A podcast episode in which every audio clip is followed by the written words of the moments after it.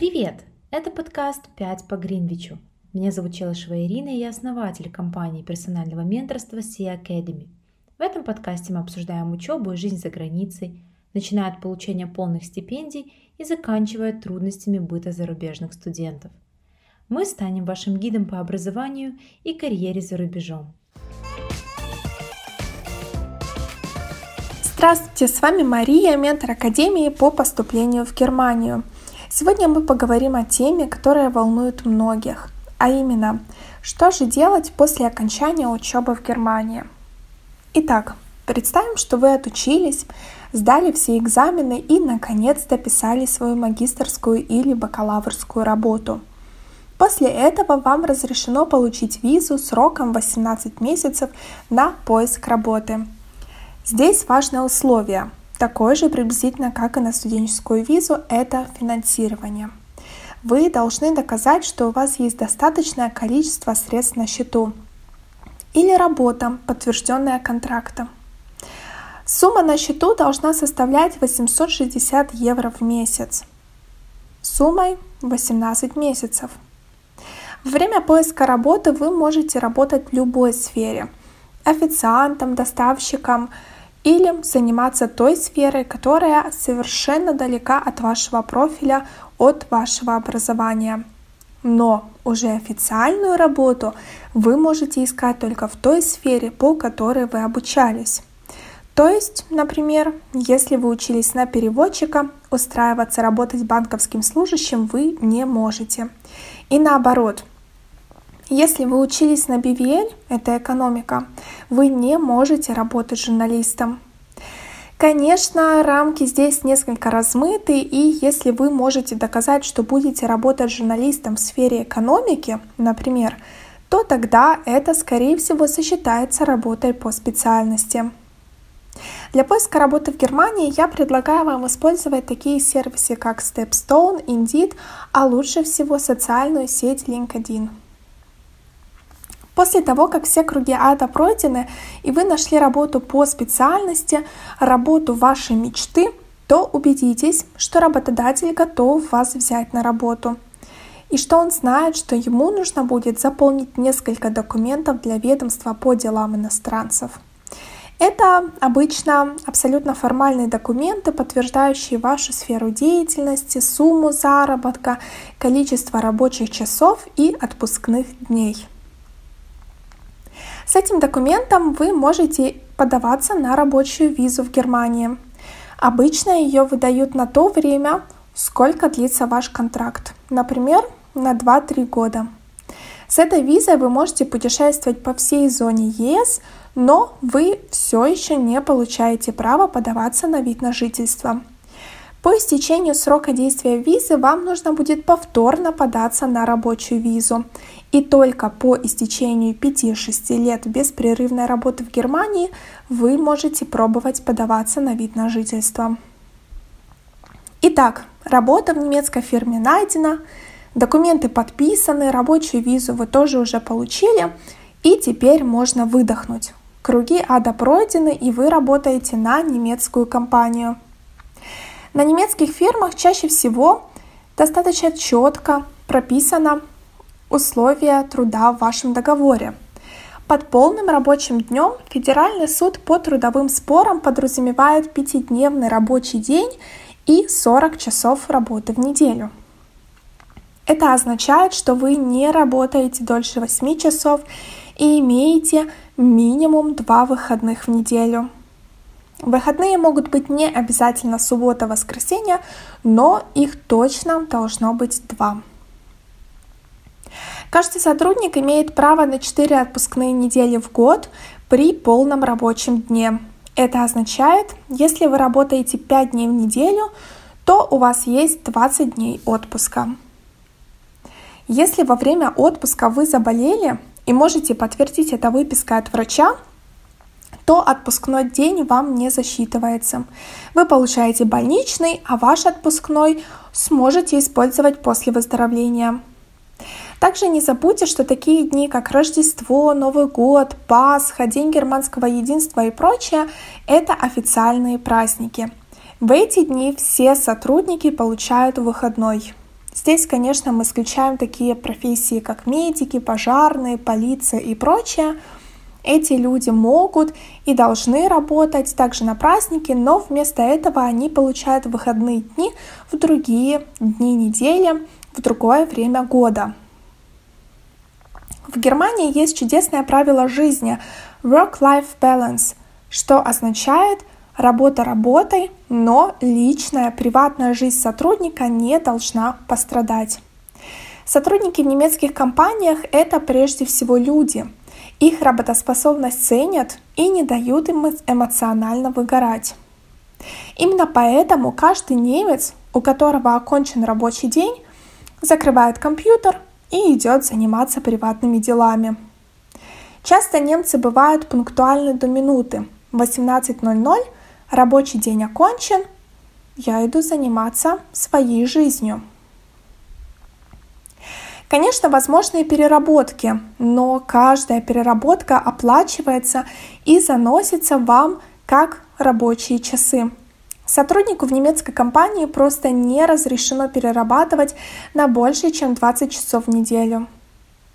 Часто компании вот эти самые переработанные часы выплачивают в виде дополнительных выходных дней.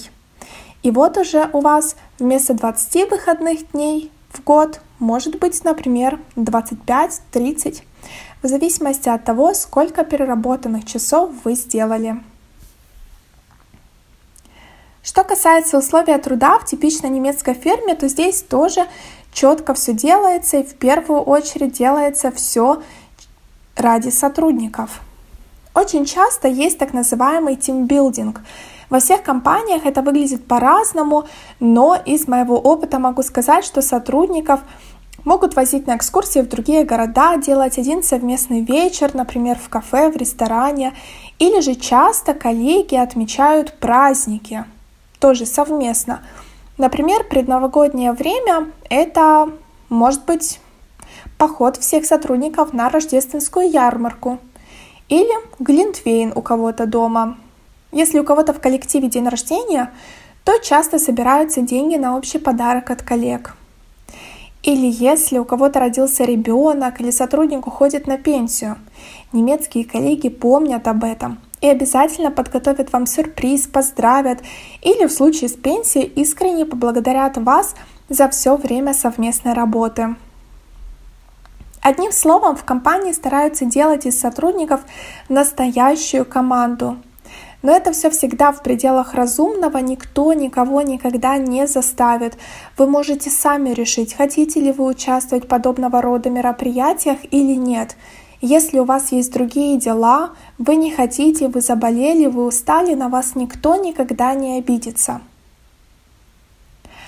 Что касается оплаты труда, это вопрос каждой отдельной специальности, это вопрос, который волнует многих, но, конечно же, нужно понимать, что в Германии есть строгая система налогообложения, где больше всего налогов платят неженатые, незамужние и без детей. Часто налоги достигают 40-50%. Минимальная заработная плата в 2020 году это 9 евро 35 центов в час но это минимальная заработная плата. Обычно минимальная заработная плата возрастает каждый год, поэтому в 2021 году, скорее всего, она будет еще немножечко больше.